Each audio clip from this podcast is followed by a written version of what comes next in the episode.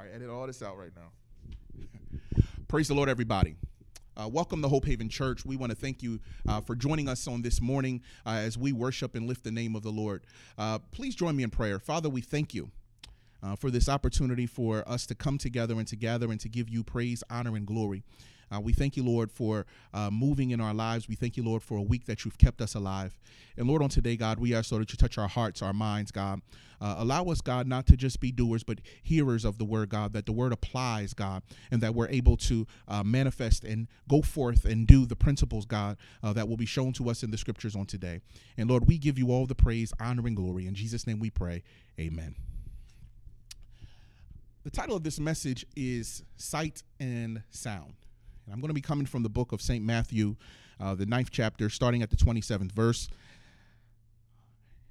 And it says, When Jesus departed from there, two blind men followed him, crying out and saying, Son of David, have mercy on us. And when he had come into the house, the blind men came to him.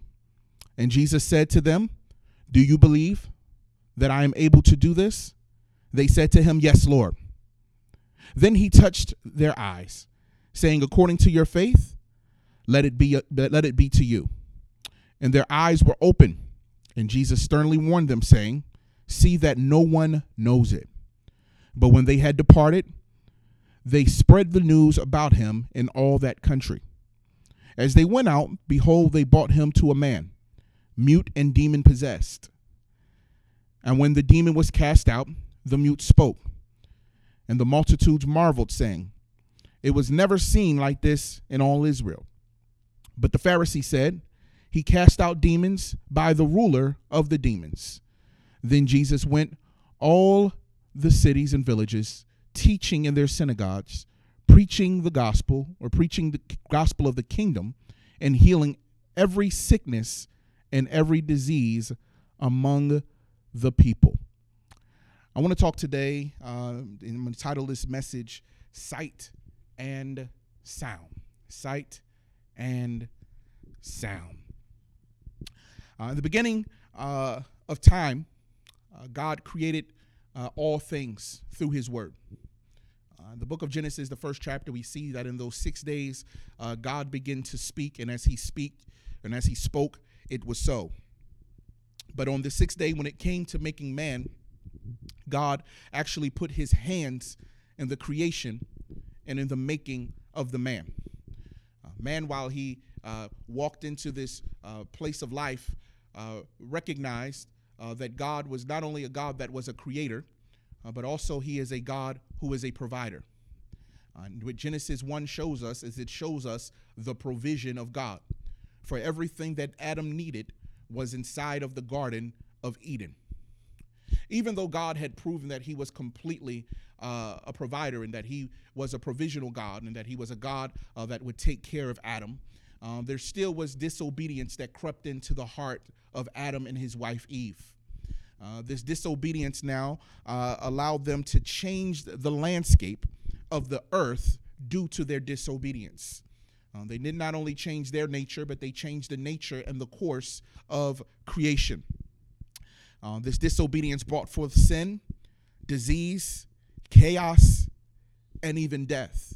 Uh, for God had already warned them that the day that they had eaten of the tree was the day that they would surely die.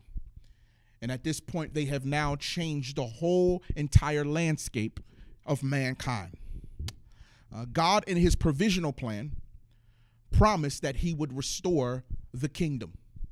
Uh, he started already speaking through his prophets and through uh, his word uh, immediately after the fall in Genesis 3 and 15, uh, where he begins to share that the seed of the woman's heel would crush the head of the seed of the serpent. And as we begin to go throughout all of the scriptures, we begin to see messianic prophecies of God promising a restoration of his kingdom.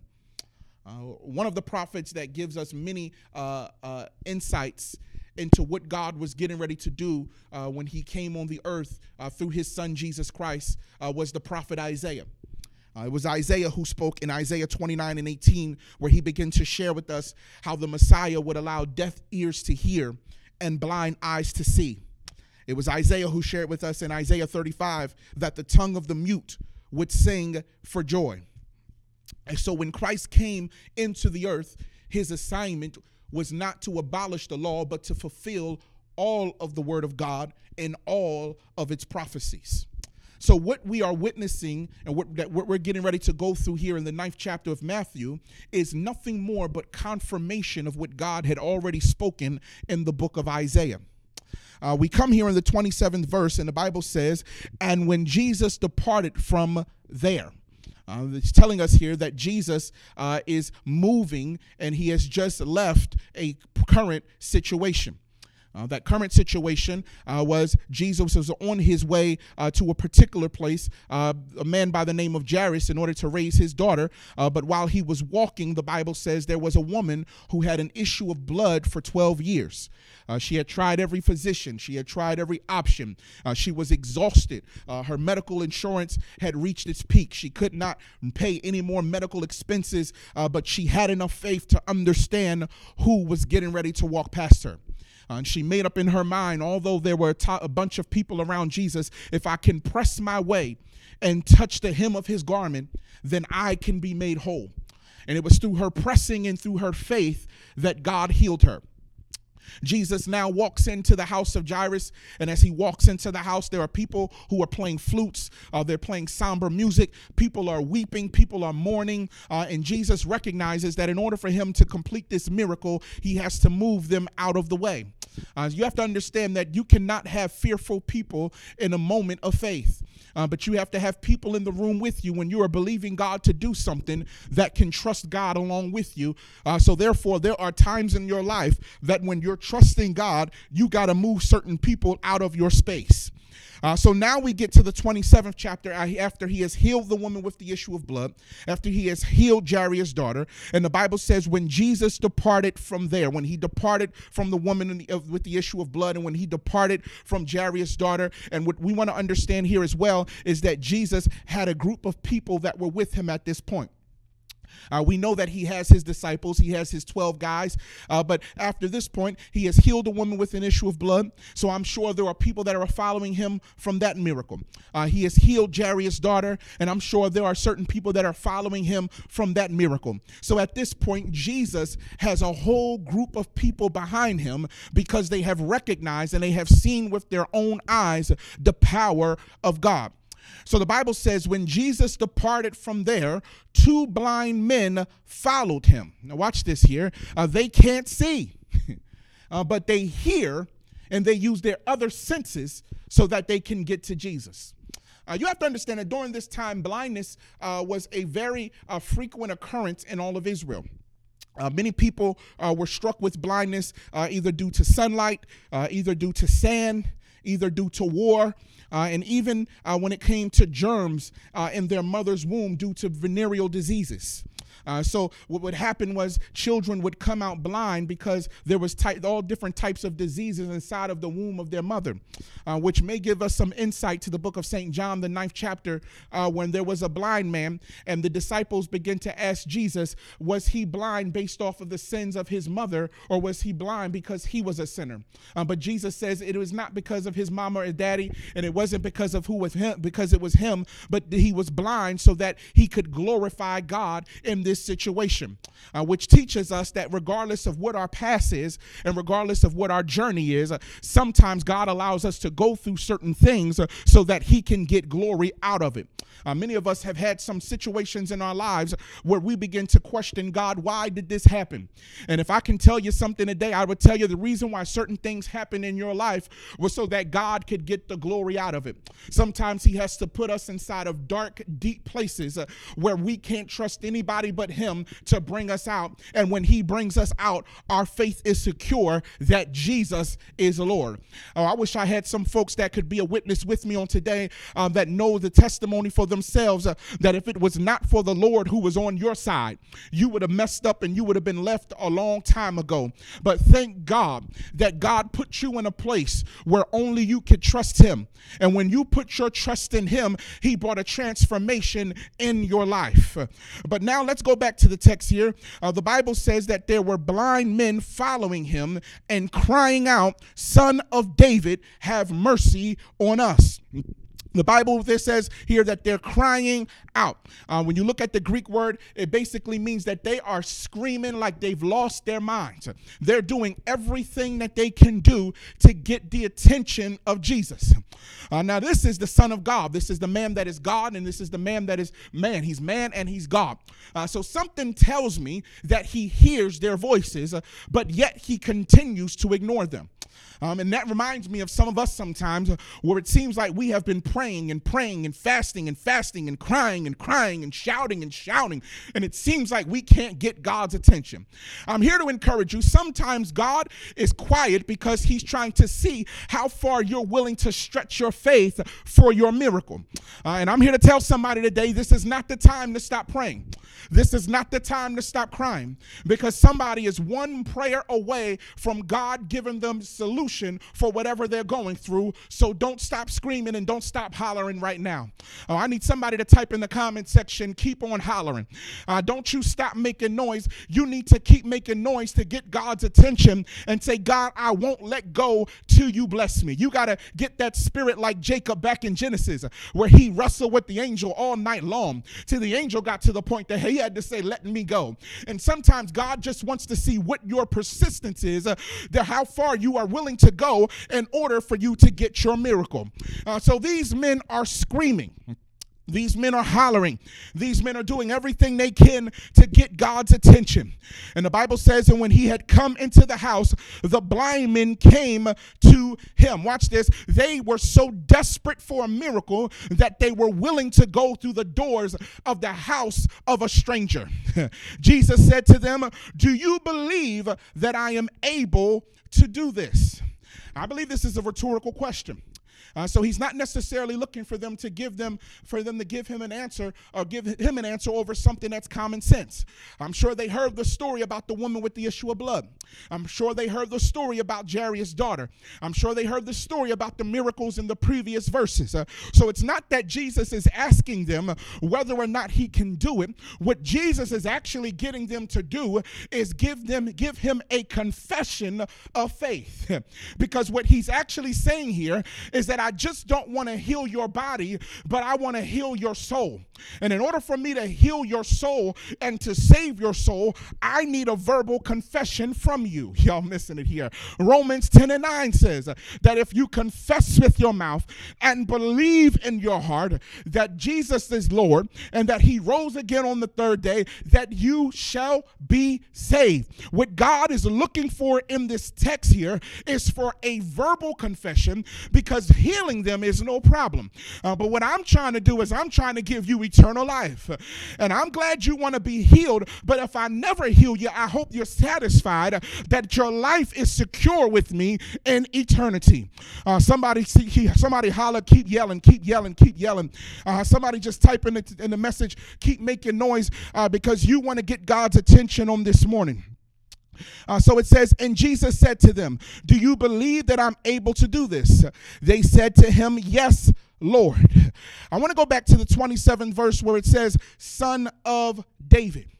Uh, because what they were saying right there was they were confessing that they knew who he was. Uh, I told you a few chapter a, a few minutes ago uh, that when when when when when Jesus or when Adam had sinned, God had already made a provisional plan of escape for mankind. Uh, so what did he do? Is he spoke through the prophets and he spoke through uh, uh, men throughout the Old Testament scripture of a coming Messiah. He told Abraham that nations would be blessed through him. He told Judah that the scepter shall not depart from him. Uh, but the best scripture that comes to mind is the book of uh, 2 Samuel. Uh, in 2 Samuel, uh, the seventh chapter and the 12th verse, uh, God tells David that I'm going to put your name upon the throne forever. Uh, he wasn't talking about Solomon, he was talking about Jesus. So therefore, Jesus would be the son of David. Um, the book of St. Matthew, the 21st chapter and the ninth verse, uh, we begin to see on Palm Sunday that as Jesus was on the, on the, on the cross, going through Jerusalem, uh, they begin to say, Hosanna, son of David. What they were doing was they were acknowledging that Jesus was the son of God. So, what these men were doing when they called him son of David was they were confessing that they knew that he was the Messiah. Uh, and then Jesus just needed confirmation that they believed that he was uh, who he was. So they said to him, Yes, Lord, we believe that you are, you are able to do this. Uh, so now we get to the 29th verse, and it says, And he touched their eyes. And he says, According to your faith, let it be to you. I believe it was much more deeper than him healing their eyes, of their natural eyes. I believe that at this point, when God opened their natural eyes, he also opened their spiritual eyes so that they could see and so that they can receive the revelation of who Jesus Christ was. So now we go to the 30th verse, and it says, And their eyes were open. And Jesus sternly warned them, saying, See that no one knows it. My question is, is why would Jesus sternly tell them? Why would Jesus sternly tell them not to tell anyone that he healed them? Why would Jesus struggle with them sharing the testimony of their healing? I wrestled with this text all week. God, why wouldn't you want them to go out and share with the people that you healed them?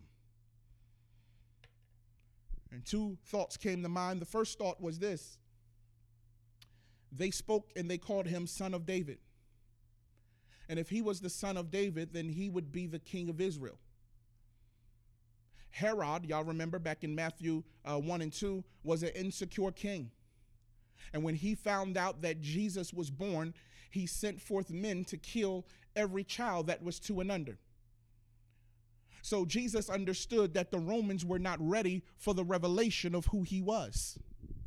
But the sad thing is, he also understood that the Jews were not ready for the revelation of who he was. So he was basically telling these men to remain quiet because the people could not handle who he was. Mm. Oh, that's a terrible thing that uh, he has to somewhat hold his identity because he the people around him cannot accept that he is the Messiah. Uh, they were looking for a revolutionary leader. They were looking for someone that would cause a revolt against uh, the government of this world, and they missed the revelation um, that the kingdom uh, that Christ was speaking of, and the kingdom uh, that was spoken of through the prophets, uh, was not necessarily a kingdom for this earth, but it was the eternal kingdom. Uh, so, what he was telling them is, I need you to just be quiet because the people will not be able to understand or grasp the theology of who I am. So now we see here uh, that they don't, they're not obedient. So the Bible says in the 31st verse, but when they departed, the men began to spread news about him in all that country. Now, watch this. And as they went out, behold, they brought to him a man mute and demon possessed. They show us something here. Uh, Jesus is saying, I don't want you to tell nobody for three reasons, or two reasons. One reason is because they won't be able to handle the revelation of who I am. But the other reason is because I want them to know and see me for themselves. I don't want hearsay. Uh, because some folks, uh, uh, you can talk about Jesus all you want, but some folks need an experience. And what he is saying is, in order for them to get the revelation of who I am, they're going to have to have an experience with me. So just remain quiet, they'll have their experience. but I love what these men do, even though they're disobedient. Uh, they go grab someone else who has an ailment and they bring him to Jesus so that that man can have an experience for himself. Uh, yeah, yeah, but they're saying is Jesus, what you're saying to us is that you want the people to experience you for themselves. All right, what we'll do is we'll bring them to you so that they can have the experience. Uh, can I ask you a question? When was the last time you brought somebody into the presence of the Lord, or brought someone to church, or brought someone the gospel so that they can have an experience with Jesus? Uh, or are we just getting our healing and our blessings for ourselves and we ain't sharing the gospel with no one else? Uh, what these men show us is that after God does a miraculous move in your life, you need to grab somebody and bring them through so that they can have the same experience that you have. Who have you shared the gospel with this week? Who have you talked to about the Lord on this week? Who have you texted and encouraged them in the Lord and, and told them that God is on their side? When was the last time you reached out to someone and prayed with them? We cannot have these experiences with God and not draw someone else in so that they can have the experience that we have. So, what they do is they say, We're blind, but we got a friend that can't talk. What messes me up in this text is that he's not mute from just being deaf, he's mute from a demonic spirit. And the Bible says that they bring him to Jesus, and as they went out, they brought a man mute and demon possessed. And when the demon was cast out, the mute spoke. Jesus uh, fulfilled Isaiah 35. And when the mute spoke, uh, the multitudes marveled, saying, It was never seen like this in Israel. But watch this. But the Pharisee said, He cast out demons by the ruler of demons. And this is why Jesus told those men, Don't tell anybody. Because these people can't handle the revelation of who I am. They'll try to make an excuse rather than accept and understand that I am the Messiah that they've read about all their life. Mm. Too many times we miss the move of God in our life because it didn't come in the way that we expected it to. Too many times we walk past blessings that are blessings in disguise because God wants to see whether or not you can look beyond what you see with the natural eye and see the blessing in it. And here is an example in this 34th verse of the Pharisees who are sitting in the presence of the Lord but missed the moment because it didn't look the way they expected it to look. I pray that we don't miss the move of God in this season. It's a pandemic. COVID 19 is crazy. We're going through a whole lot of other stuff with justice reform and things of that sort. And if we allow ourselves, we will become clouded into seeing God in this. And I know y'all like, how is God in this? God is in this. In the beginning of the year, I remember scrolling through Facebook and seeing all these folks putting uh, uh, their church slogans, and it was 2020, the year of, of vision, 2020 vision. And I, you know, I, I, said, okay, praise God. You know, been there, done that, seen all these titles. Everybody said this is the year 2020 vision. And then uh, Corona hits. And then nobody can see. Then the brother Arbery gets murdered down in Georgia. Then Sister Breonna gets murdered out in Louisville. Then Brother Floyd gets murdered out in Minneapolis. Now we really can't see. And what you fail to understand is that God has given us more vision this year than any other time because what He has done is He has revealed and taken off the covers over things that have been concealed, and we're starting to see who real people, who the people really are. God is showing you the hearts of the people around you. God is showing you the hearts of the people in high places. And what he actually is doing is he's giving us 2020 vision. We just don't like what we see. So, what we see here is we see in this text that the Pharisees don't like what they see. They expected a man on a high horse. They expected a man with a sword to go up against Herod. They expected a man that is that was ready to cause a revolt. And because he doesn't look the way I expected him to look, I'll dismiss him as somebody that's playing around and toying around with demons. But I love the 35th verse. It says, Then Jesus went about all the cities and villages, teaching in their synagogues, preaching the gospel of the kingdom, and healing every sickness and every disease among the people. Mm. He was preaching or teaching in the synagogue. What is a synagogue? Uh, the synagogue was uh, a place that was developed after uh, the Babylonian captivity came in. After uh, the children of Israel uh, were, were taken by, by the Babylonians, uh, they did not have a temple. So what they did was they would have meeting spaces called the synagogue, and this was the place uh, where they would judge. This was the place where they would worship. This is the place where they would read from the Torah, uh, and that's where the synagogue came from. And we see here that uh, what they would do during those times is there would be synagogues all around where the believers in a certain town could come together. Uh, and just like now, where we have church steeples, uh, they had certain poles. Uh, so that if a Jewish person was from out of town, uh, they could look up to a pole, and if they saw the pole, they would recognize where a synagogue was and they could worship with the people.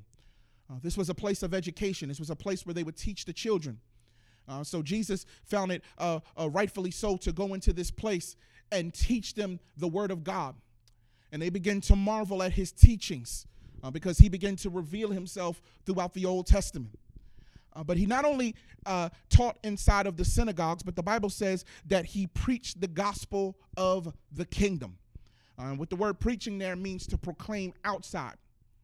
So what he not only did was he preached inside to the church folks, but then he went outside and preached the gospel to the folks that didn't come into the church. And then after he did that, he healed the sick. Now watch this. He teached, he preached, and he healed the sick.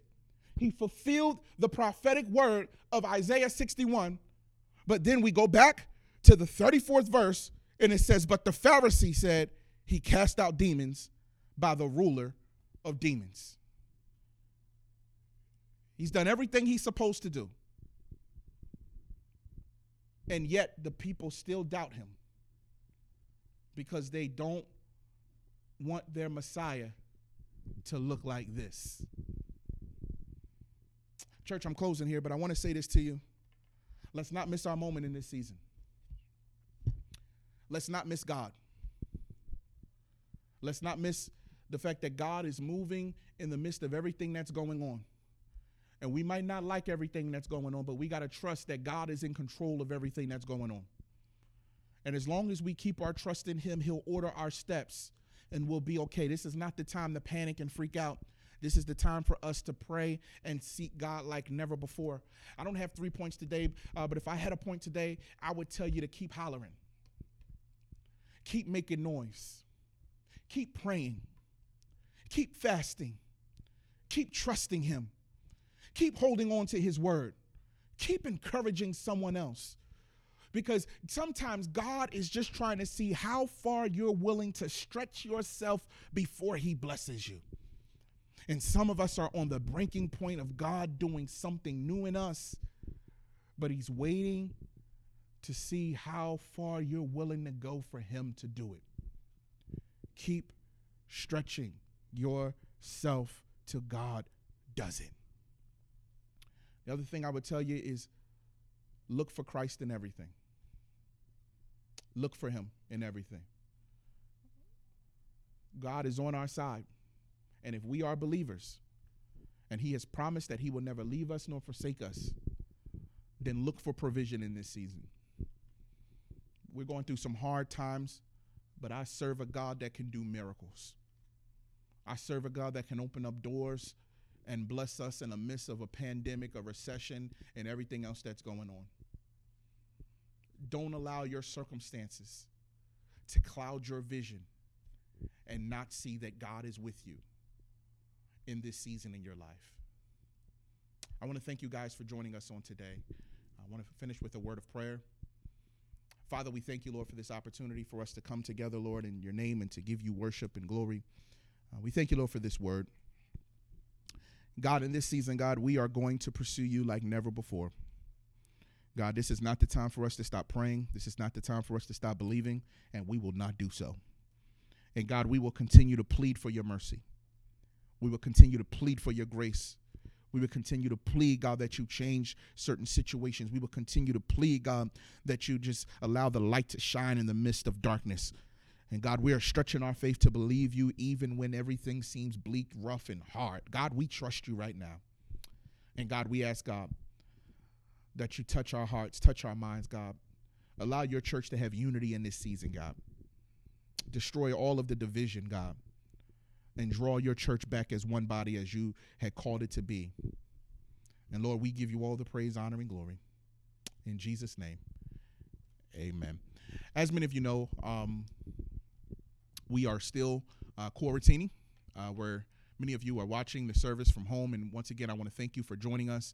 Um, and we also just want to let you know that uh, if you want to be a blessing uh, to Hope Haven Ministries, uh, there are two ways that you can give. You can either go to our website, uh, but we're also registered on Givelify. Uh, it's an application where you can find Hope Haven Church, three taps and give. It's very easy. And we want to thank all of you for your donations and your giving during this time. Uh, we have not missed a beat. Uh, we are able to continue to do our missions. We're able to continue to bless families in our community, and that's all because of your contributions and your giving. So we want to thank you again, and we just want to thank God uh, that God is continually blessing Hope Haven so that we can continue to be a blessing to others. God bless you all. I love you, and I'll see you soon.